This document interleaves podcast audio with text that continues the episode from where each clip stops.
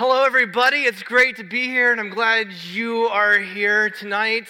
I, I really, really believe um, that if you are present, um, God already is present, and if you combine the two together, you know, things will happen, and there will be a change that happens that will make tonight different than any other night that you have experienced. So I want to encourage you guys to be present here and have your thoughts here, um, because God is here and God is speaking.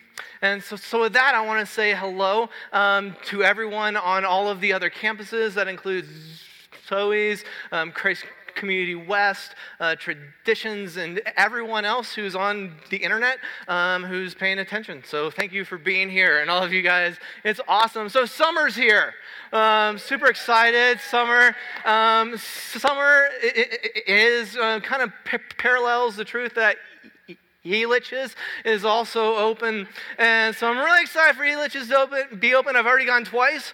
Um, I have. And, and, and both times I've taken my son, who's seven, um, and he's 47 inches tall, which 47 inches tall, that isn't significant at all because that means he's almost tall enough to go on all the rides. He's almost tall enough. He's not tall enough yet because you have to be 48 inches to go on the rides, which really stinks. So, so as a good parent, as a good father, I bought him a hat and uh, we, we put the hat on him and, and he kept pulling it down. I said, don't pull it down. We want to stick up a little bit. And then I, I gave him the prep you know like okay if they if they measure you you need to stand up on your toes don't go on your heels and that sort of thing and make sure your hat's up and and uh, and stuff like that and so um, there's this ride it's this old roller coaster, which I've been super excited to take him on because kind of as a kid, I would go on those kinds of rides. And,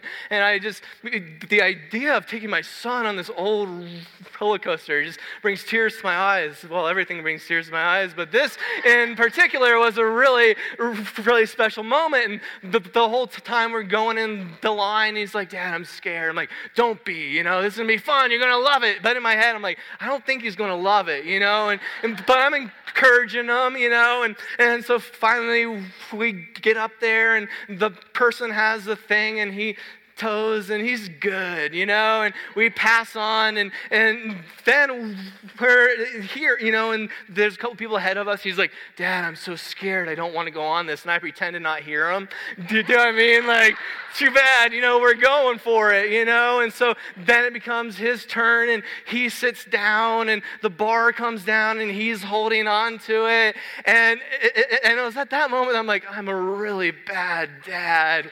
And it was just like, it's like, what am I doing? And then it just started to go, you know. And he closed his eyes, and, and then we start going up this hill, you know. It's like, you know, and it's going up, you know. And, and he starts to get a little teary eyed, and he's like, Dad, I really don't want to do this. And I just said, I'm so sorry.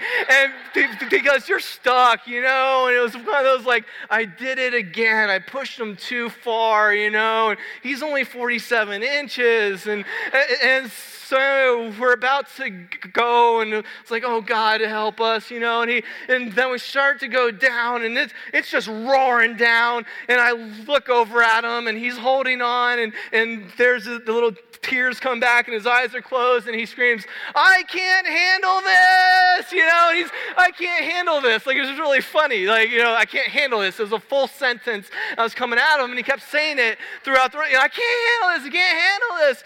And and and to me, I mean, like, it is so often that whenever we feel out of control or when the situation is bigger than us, our, our, our, instant response is, I can't handle this. And we cling on to the thing and close our eyes and hope it'll be over soon without too much pain, you know? Yeah, I can't handle this moment. Like um, a couple months ago, you know, he came home from school and he was talking about God and how awesome God is. And I'm like, man, I have the best son in the world, you know? And he's like, I prayed for this girl on her cut finger and like, you're adorable. And then, my daughter comes in who's four years old and she hears him talking like this and she gets this smile on her face and she says I don't know if I believe in God. And, and I thought, you know, I'm like, how can you not believe in God? You know, four year olds believe in anything. You believe in Santa Claus. How can you not believe in God? And in my own head, I mean, like, you know, she's four, so it's like, you know, who cares? But in the same respect, it's like, you know, what do I do with that? Like, you know, what do I do? And I started freaking out because how do I respond to the doubts of my daughter? You know, if, if my daughter doesn't believe in God. I'm doing a really bad job. And, and so I started freaking out. And, and it just brought up this question of like, how do I respond to people's doubts? And furthermore, how do I respond to my own doubts? You know? Because if you're human, you have doubts. So we are in a sermon series called believe.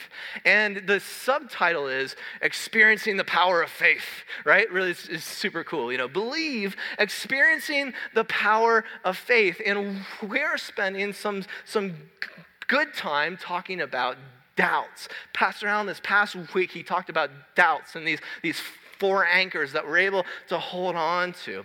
Um, tonight, I'm going to be talking about um, how doubts are the open door to believe believing and how belief is the springboard of faith okay? Um, so, how doubts are an open door to belief, and how belief is a springboard to faith. Because doubts are, are really, really, really, really, really important, okay? I see them as really, really, really important. And, and there are some of you here who do not have a doubt problem at all. Like, here are the people who say, God said it, it's in the Bible, I believe it. And for you, I say, praise the Lord, you know? But for the other people who are only human, um, this sermon is for us, okay? It's for us who have doubts because doubts are very, very real and they're very, very scary. Doubts are scary because some of us kind of have this concept that if we have doubts, we don't actually believe right? And if we have doubts, we're not a part of the club. Or if we have doubts, we're not going to be able to serve. Or if we have doubts, we're not really a Christian. Or if we have doubts, we're not saved. If we have doubts, it's just this spiral down to you know where, right? And so, so doubts are, are very, very real and very, very scary. Why are doubts so scary? Why are doubts scary? Because a bunch of us thinks that the doubt, that the doubt is the end of our belief. But tonight I want to talk about a doubt can be the beginning of a rock solid faith, right? A doubt can be the beginning of a rock solid faith right? A bunch of us has this, have this concept that, that, that if we doubt, we don't really believe. Well, I have this idea that if you don't doubt and you don't doubt really well, you cannot really believe right? It, it's the doubts and the courage to face them in the eye and say, What do you have for me? It's that that makes this thing work, right? And, and to me, it's why are things like such as doubt scary or hearing people, you know, express a doubt, why is that scary? Scary. It is scary because of what I call the Tinkerbell complex, right? And I invented the Tinkerbell complex. Um, the Tinkerbell complex is simply the Tinkerbell complex. In Peter Pan, you have Peter Pan and Tinkerbell. And whenever someone in Peter Pan says, I don't believe in fairies, what happens? A fairy dies somewhere, right? A fairy dies somewhere. And there's two people that freak out when someone says, I don't believe in fairies. The first person who freaks out is Peter Pan. The second person who freaks out is Tinkerbell. Tinkerbell falls over dead, and Peter Pan's like, What did you do? You just killed Tinkerbell. And then he explains, Every time someone says, I don't believe in fairies, a fairy dies. And then it's his job to convince you that you do believe in fairies and to clap as loud as you can and proclaim, I do believe in fairies, I do believe in fairies. And then Tinkerbell comes back to life and praise the Lord, right? There's a bunch of us, right? And if we're very honest, deep down, whenever we hear someone say, I have a doubt or I don't believe in God, our hearts respond the same way as Peter Pan. We are afraid that a tiny piece of God somewhere has fallen over dead or God Himself has fallen over dead until we convince them that God really is real and you need to proclaim that He is and clap on beat to every song and proclaim that God is. And then when that happens and you are saved, God will come back to life, He'll be resurrected, and all will be well. Whew. You know what I'm saying? And because there's this feeling that whenever someone says, I don't believe in God, that there's this pit in our heart that says, wow, that's really scary. They don't believe in God. Do I believe in God? I don't know how to convince them. Can I convince myself? What do we do? Right? And there's all this pressure on us. And why does the Tinkerbell complex scare us so much? Right? And where does the Tinkerbell complex come from? I believe that the Tinkerbell complex comes from this idea that we can only prove the things that we're able to see, touch, smell, and feel right? And I am a person, and so are you, and we love things that we can see, touch, smell, and feel, and prove, right? And it, and the problem is, is in the church, the church is a spiritual thing, right? And the church is a spiritual thing. It's not always a physical thing, but it's also a physical thing and a spiritual thing.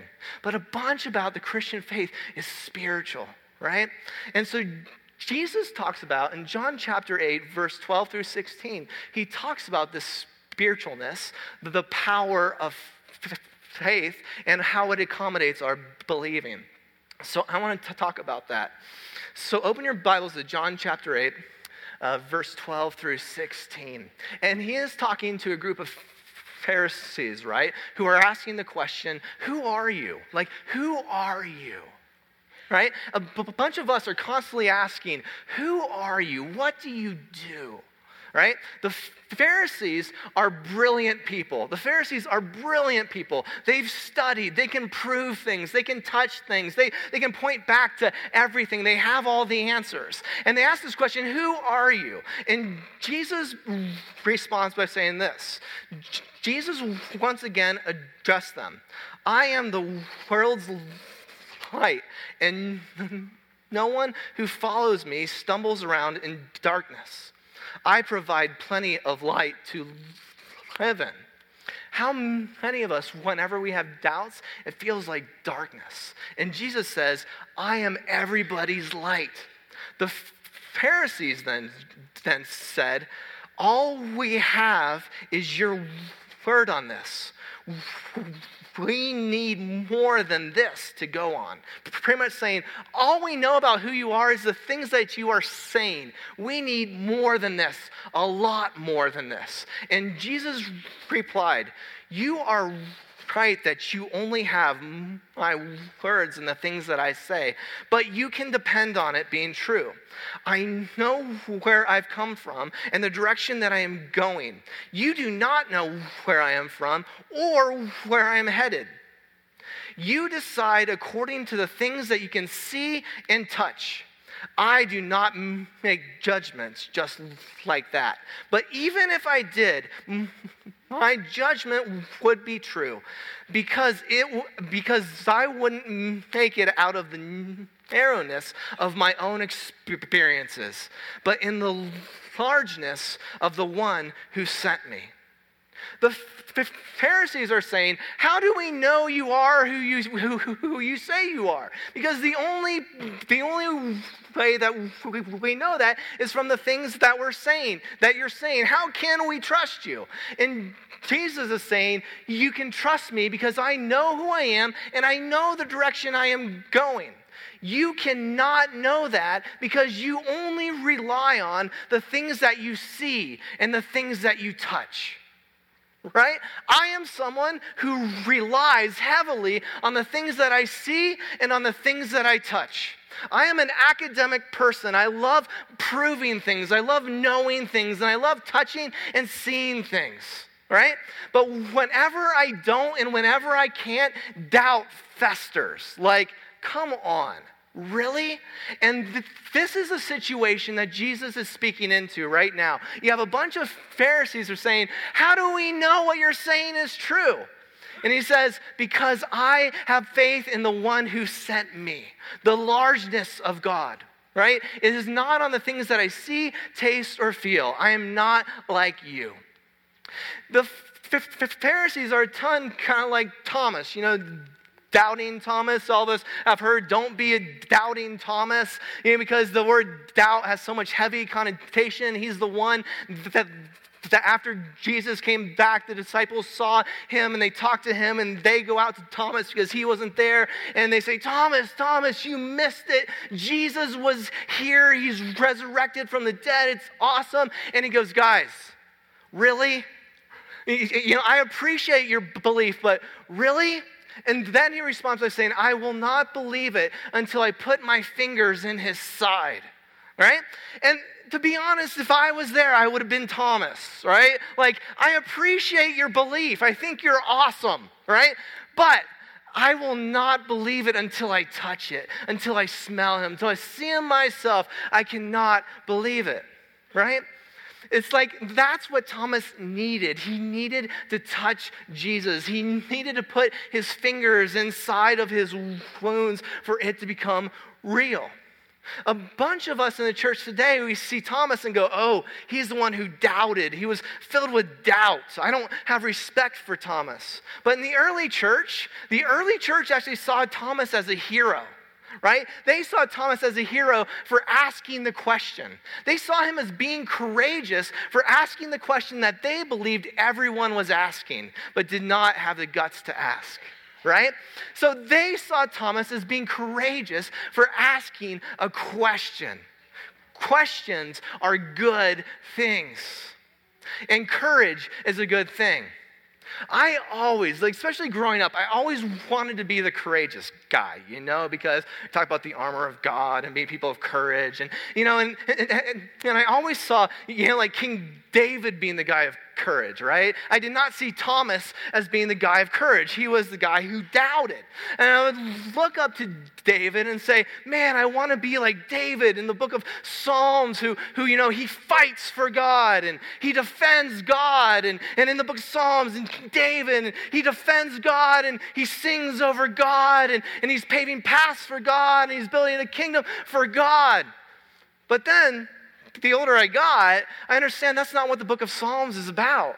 And that's not what King David did at all. It was God who fought for David. It was God who defended David. It was God who sang songs over David. It was God who built a kingdom for David. And so that brings me to this question of like, when did God get so small? When did God get so small that we have to fight for him? When did God get so small that I have to defend him? Because he doesn't want me defending him. When did God get so small? And I realize that the truth is is when the bigness of God depends on the size of belief that I have, God will always be too small whenever my belief in the things that I'm capable of believing depicts the things that God can and cannot do, God will always be too small and he will always have to be defended. But the reality is is that a small God is easy to doubt. A small God is easy to doubt. And when God is, is, is kept in a box by the things that I am capable of believing, he will always be insufficient and doubt worthy. Thankfully, God is not held captive by our beliefs. God is not Tinkerbell, right? God doesn't have to have us believe in Him. He doesn't need you to believe in Him to be amazingly big. God is not determined by your beliefs, right? God will not fall over dead. God will not stop doing what He does. God doesn't need your belief. You do, but He doesn't.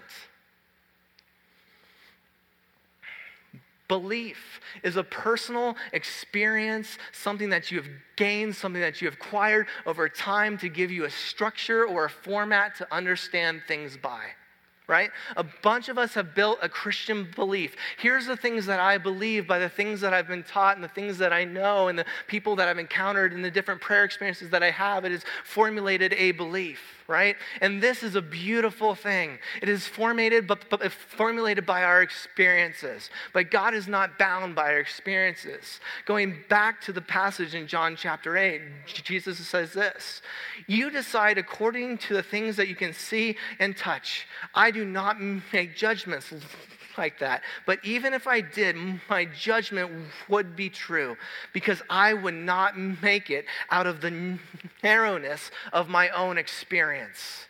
Jesus himself saying, I would not judge that by the narrowness of my own experience right? Pretty much saying belief is amazing and belief is good, but belief apart from faith, belief apart from what makes it come alive, belief just on your own experience, it's pretty lame, right? Your beliefs are important, but that is not all. Because Jesus points then to say, but it comes from the largeness of the one who sent me, right? He's pointing towards faith. He's drawing this correlation that belief and faith are dance partners, right? And so if you just have belief, there's just one person on the dance floor doing the chicken dance. And that's just weird, right? But, but unfortunately, that's what the church does a lot. The church has a lot of great beliefs, right? There's this pastor in Michigan who talks about this context of, of belief apart from faith. And he says, like, you know, beliefs apart from faith are like a brick right? They're bricks, and, and a, a, bunch of Christians are in the business of building brick walls, right? I believe this, click, believe this, click, click, click, believes doctrines, creeds, and we're putting them all together and we're building this brick wall. And at the end, we have this beautiful brick wall of all our beliefs. Well, what do you do with a brick wall? You can do two things you can hide behind it and you can defend it, right? That's about it. You can hide behind it and you can defend it. We have a bunch of b- beliefs, and we built this beautiful brick wall that we can either hide behind or defend.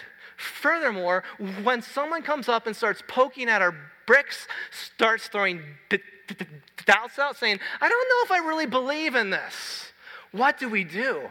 We fight back hard because this is all we got, right? Which brings us to the question of is there more than, to the Christian faith than defending and hiding? Because a lot of people out there are asking that question Is there more to the Christian faith than defending and hiding? Because I don't want to hide, and I don't want to defend anything either, right? And I don't want the kids I have to hide, and I don't want my kids to defend either. I want them to be able to put their chest out and say, I'm experiencing life. So, is there more to the Christian faith than defending and hiding? Yes, because it's called the Christian faith, right? It's not called the Christian belief, right? There's a difference between belief and faith, a big difference right and so so here we go um, okay so i i really believe that Beliefs are important, and beliefs are the springboard to faith. And faith is all about life, right? Faith is all about life. It's not defending, and it's not about hiding. I heard this quote the other day about a definition of faith, and it has freedom written all over it.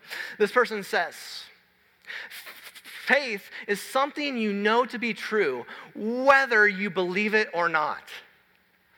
Faith is something you know to be true, whether you believe it or not.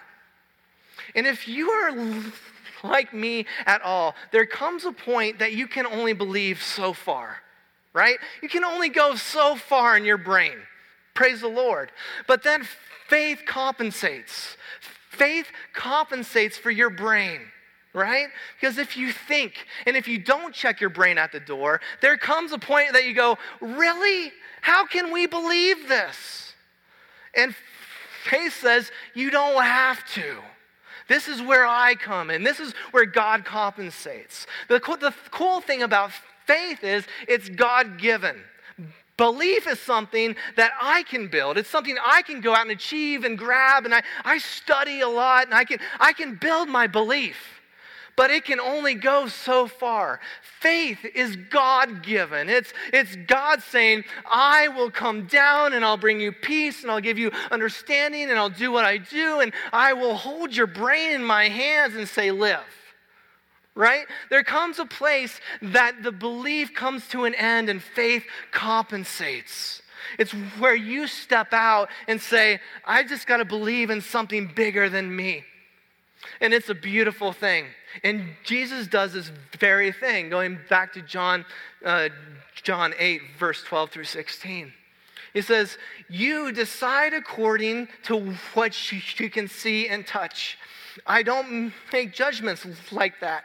But even if I did, my judgments would be true because I would not make it out of the narrowness of my experience or my experience, but in the largeness of the one who sent me. He says, I will make my judgments in the largeness of the one who sent me. And that has faith written all over it. I do not judge things because of the things that I can see and the things that I can touch. I will not judge things according to the narrowness of my own experience, but I will judge things in the largeness of the one who sent me. Faith is written all over that. See, the thing that's cool is, guys, we don't want to be people of great belief, right? We don't want to be people of great belief. We want to be people of great faith. We really don't want to be a church who believes a lot of great things. We want to be a church of great faith. Because faith is inspiring. That goes beyond belief. Faith is the thing that causes something that's unbelievable to be unbelievable. Same word, but when it encounters faith, it causes it to come alive. Right? So sometimes, oftentimes, the church is just unbelievable. I mean, guys, you're unbelievable. But I want to be a part of a church of that's unbelievable. And whenever Pastor Allen tosses out some crazy thing, we want to say, yes, that's unbelievable. But whenever we toss out things that's believable. We're like, I don't want any of that. I want something that's unbelievable. Challenge us. Give us something that faith has to compensate for. If it's too believable, I'm not interested. I'm not interested in a tiny God, right? I don't want a God I have to fight for. I don't want a God I have to defend. I don't want a God that I have to sing over. I want God singing over me. I want God fighting for me. I want God paving a path for me. And I want God paving a path for you in our church. Oh. Because a f- faith like this is very different than a brick wall, right? A faith like this and a relationship like this and a, and a church like this is instead of a brick wall, it's more like a trampoline right? A trampoline with springs and a big old thing you jump on. I don't know what those are called, but you jump on them. And the sp- springs are like our belief, right? And our belief is tied to our faith, right? And what do you do with a jump tambourine? Uh, tambourine, you bang that thing, right? A, a, a, trampoline, what do you do with a trampoline? You jump on it, right? A trampoline was made for jumping on. And when you jump on it, right? When you jump on it, the springs expand and the springs contract. And you jump on it, and the harder you jump, the more the trampoline does what it is supposed to do. Our doubts are jumping. Our daily life is our jumping. Our conversations are our jumping. The Christian life is supposed to be enjoyed. And I want our kids to enjoy our church. I want our kids to enjoy Jesus. I want our kids to enjoy conversation and study. I don't want our kids hiding and defending. I want our kids jumping, right? And what is it that you do with a trampoline? You invite people to jump right? You invite jump people to jump, and you don't invite them to, to come hide behind our wall or come defend our wall. It's come and jump. Our trampoline was made for jumping. And the more and harder you jump, the more the strings expand and the higher up you go, right? God can handle your doubts. God is not afraid of your doubts. God is not afraid of your doubts. God can handle your doubts. God loves your doubts. Back to Thomas. So, Thomas, he says, I will not believe it until I can put my fingers inside of his wounds, right? One week after that, they're all together, and, and Jesus, as he often does, he pops up in the room, right? It actually says, he says this, all the disciples were together, the doors were locked. And then it said, Jesus appeared. Pretty spooky, right? And so it says Jesus appeared even though the doors were locked. I mean, he didn't open the door and come in, he just popped up. And the first thing he says, as if he were in the conversation with Thomas and the other disciples, he says, Thomas, come here and put your fingers in my side. Right? He gives Thomas the thing that he asked for. He gives Thomas the things that he needs. And for Thomas, he just simply said, I, I can't believe it until I, take, I, I touch it. I just can't believe it. What does this story have to do with us? It has everything to do with the question what do we do with our own doubts and how to respond to the doubts of others? Thomas, the thing that was so cool about Thomas is he had the courage to say, I don't believe it yet. Right? I don't believe it yet. Here's what I need. I need I need proof. There's a bunch of us who don't have the courage to say, I don't know if I believe it yet. And so in our country, we kind of have this, this epidemic of people who kind of believe something okay? Because we're too afraid of attacking our d- doubts. We're too afraid to say, I don't know if I believe. So we kind of believe right? We kind of believe things. We kind of believe because our parents believe, or we kind of believe because our friends believe. We kind of believe because we go to church and our church believes, but we ourselves, we just kind of believe because I have doubts and I'm not comfortable in saying I have doubts. But doubts, doubts are the catalyst to your faith or the graveyard to your belief. It's all what you do with them. Doubts are the catalyst to your faith or the graveyard to belief. Because someone who kind of believes something is actually dead, right? We don't actually believe it. And we don't have the courage to say, I don't know if I believe it. But a doubt or a question of someone like Thomas who says, I don't believe it, or I have a question about this, or I don't know, or I don't fully understand this, or help me understand, or I need to put my fingers in. Do you know what I'm saying? That was courageous because then God could respond. So, for those of you who have doubts, praise the Lord. You know, praise the Lord. Good for you. But this could either, could either be a graveyard for you or the beginning of a rock solid faith right? This is your chance to, to quit kind of believing into, I really believe, right? Because then Thomas had the opportunity for God to respond. So, how does God respond to our doubts? How do, does a church respond to the doubts of, of people? How do you respond to a doubt if presented to you? Well, how did Christ respond to Thomas? right? He simply said, Put your fingers in my wounds, right? Put your fingers in my wounds. Notice the thing he did not say. He did not say, You're out of the club, Thomas. he did not say, Oh, I spent three years on you and you were a disciple. I failed. What did I do wrong? Or, Thomas, you can't serve until you and I figure this thing out. Right? He said, Thomas, put your fingers in my wounds. What would it be like? What would it be like when people came to us and said, I don't know if I believe in God? You said, put, my, put your fingers in my wounds. What would that look like? And I understand it's kind of poetic, but what would that be like if, if we did not do the things that was expected of us, right?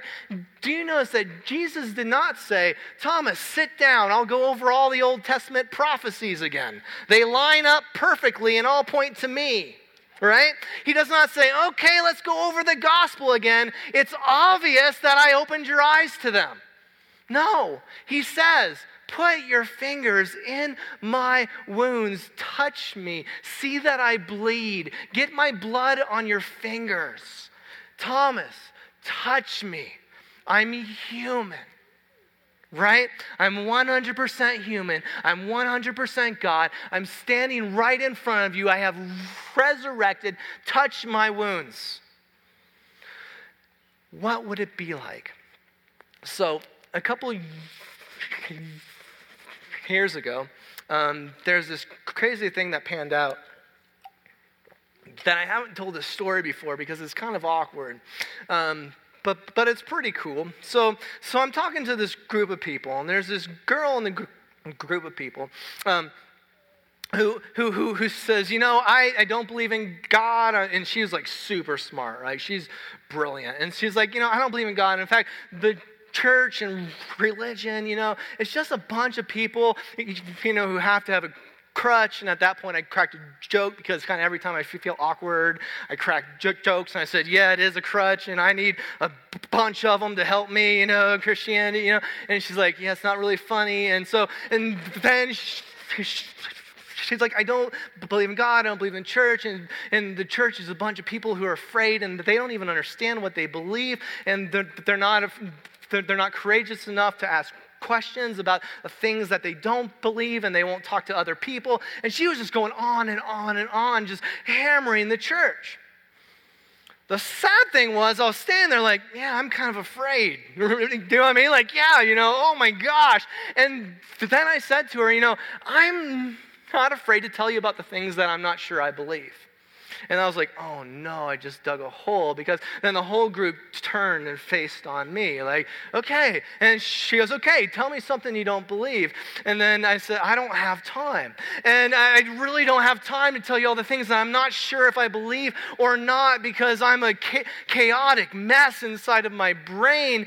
And do you know what I mean? Like, if I said, tell me the things you're not sure you believe, you're like, okay, well, da, da, da, yeah, right. It's like, well, ugh. And so, anyway, somehow it got got to this point that she said, okay, how about you and I get together on Tuesday, and then you're able to tell me about the things you don't believe. I was like, oh no, you know, what did I do? This was just a friendly conversation, and I'm in this situation. This is bad. I felt like I was on that roller coaster, like, I can't handle this, you know, running down. And so I found myself on Tuesday sitting across the table from this girl drinking coffee. And she says, Okay, tell me the first thing you don't believe. And I said, I don't know if I say I don't believe it. I'm like, I kind of believe it, right? It's the whole thing. Like, you know, there's this, and I, I'm kind of torn about this, but then there's this, and then there's this. And I found myself telling these stories about the things that I love and the people, and, you know, I kind of believe this, and I believe this, and God's faith, and blah, blah, blah. And, and then every time I said, I don't know if I believe this, she goes, but didn't you say before that God does this? And she was like affirming my faith. I'm like, yes, exactly. And, and we started having these great conversations, and it came to an end. And she'll say, and then she said, I'll see you on Tuesday. I was like, oh, okay. And so we came together again on the following Tuesday, and the same thing happened. I said, well, here's something else I struggle with, you know? Here's what I struggle with. And then it turned into what I believe. And then it turned into how faith compensates, right? Because, because doubt is the open door to belief, and belief is the springboard to faith, right? And so the conversation started going like that. And so the following Tuesday, we got together again. And I'm like, here's something I kind of struggle with. And there's this question, and this question. Then she'd say, but this compensates for that, and this, and this. And don't you believe that? Yes. And then it turned into these great conversations of faith. The fourth time we got together over coffee, at the end, she said, okay, I'm in. And I said, You're in what? And then she says, I, I, I believe you. I'm like, What do you believe? I'm confused, right? I'm pretty black and whitish. You know, like, what do you believe? And she says, I b- believe you and your story, and I believe you. I'm like, but I just got done telling you everything I don't believe. And she says, for someone to believe, to doubt so intensely about the things they do believe, you must have amazing faith. And that obviously does not come from you. I want in. This girl then joined the church. This girl is now serving in the church. This started with me saying, I don't know if I believe. I have these doubts, and these doubts are significant. But if you believe in God and if you believe in the gospel, you know that God does great things with brokenness and God does great things with a tomb and God does great things with everything that's broken, including your belief. Right? God uses those things to, to bring up inspiration right? So why not having someone come to know Christ through someone's doubts? Why not? That's amazing. What would it be like for us to invite people to touch our wounds? Because the cool thing about that story, I would, you know, it would be awesome to say the cool thing is, is that, that she came to know Christ and blah, blah, blah. For me, the cool thing is that it came through my doubts. Like, that's just unbelievable. I don't get that, right? And in fact, uh, that storytelling it, it doesn't even make any sense to me because that does not make any sense. It breaks all the rules of, of being prepared to explain everything and to argue and debate everything. It was simply, here's all of the places that I'm broken and I don't know. Right? Whenever my son Zion tells the story about the roller coaster and how awesome it was, he d- doesn't tell the story about going uphill. Do you know what I mean? He doesn't tell the story of going uphill and around the corners and doing the thing, right? He tells the story as if the only thing that happened was that first hill, the going down and plummeting, and him yelling and clenching his fists. I can't handle this. And whenever he tells the story, he tells it verbatim every time. The next time I go on it, I'm putting my hands in the air and opening my eyes. Right? What would it be like for us whenever we're exploring our doubts and being honest about our doubts, knowing that God is not afraid of our doubts, knowing that God uses our doubts, that doubts can be the beginning of a rock solid faith, to not clench the bar anymore, to not close our eyes hoping it's going to be over, but to put our hands in the air saying, God has this. Because this is what he does, and I'm a human, and I have doubts, and he uses doubts to save people's lives. Right? Right. So, in the words of the Apostle Paul, kind of as he's talking to a group of people who have brick walls and trampolines and, and roller coasters, says this Dear Christ Community Church, I can't tell you how much I long for you to open this to enter this wide open spacious life. We did not fence you in.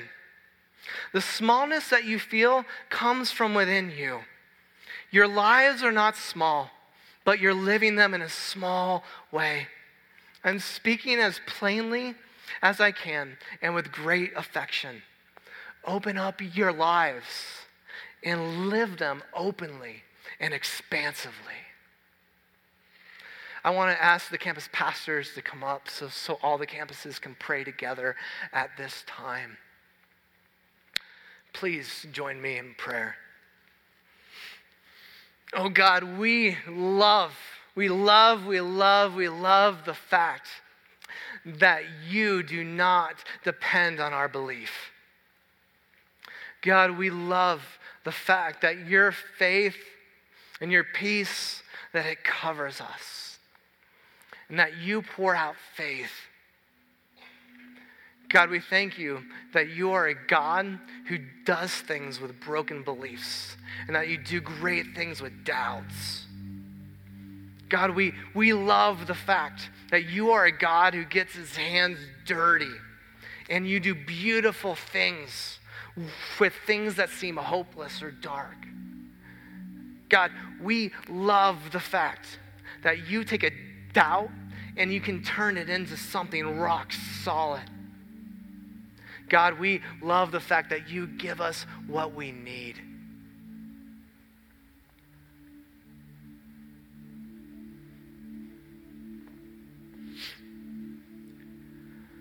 Oh God. God of our church, God of Greeley, God of the United States, God of this world, pour your spirit out upon us.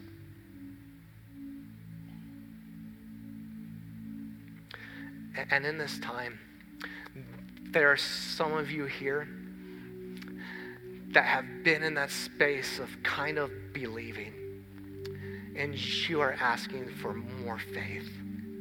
God, we ask that you pour your faith out, that you inspire our hearts.